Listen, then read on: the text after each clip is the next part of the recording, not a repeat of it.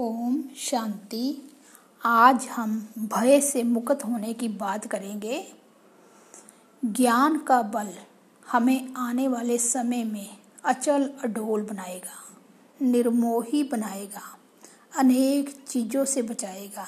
इसलिए ज्ञान का बल, ज्ञान की सुंदर बातों की प्रैक्टिस, ये बहुत आवश्यक है। बिना इसके हम योगी बन नहीं सकते। बिना इसके हम व्यर्थ को रोक नहीं सकते। इस समय संसार में अनचाहा भय बढ़ता जा रहा है। पूर्व जन्मों का समाया हुआ भय अब जागृत हो रहा है।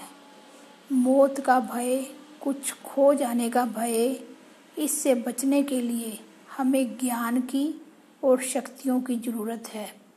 भय से मुक्त होने के लिए सुबह उठते ही तीन से सात बार संकल्प कर लें। मैं मास्टर सर्वशक्तिवान हूँ। मैं निर्भय हूँ। भय जाने लगेगा। गुड फीलिंग्स के साथ। मैं आत्मा अजर अमर अविनाशी हूँ। मैं मास्टर सर्वशक्तिवान हूँ और निर्भय हूँ। सात बार करें, उठते ही।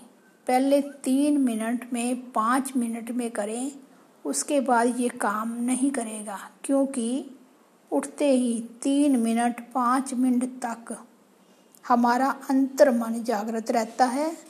वह इस बात को अपने अंदर संभालेगा और भय नष्ट होने लगेगा। चार बजे, पाँच बजे छः बजे उठने वालों पर ये पावरफुली काम करेगा। बस उठते ही संकल्प करें मैं मास्टर सर्वशक्तिवान हूँ मैं निर्भय हूँ। ओम शांति।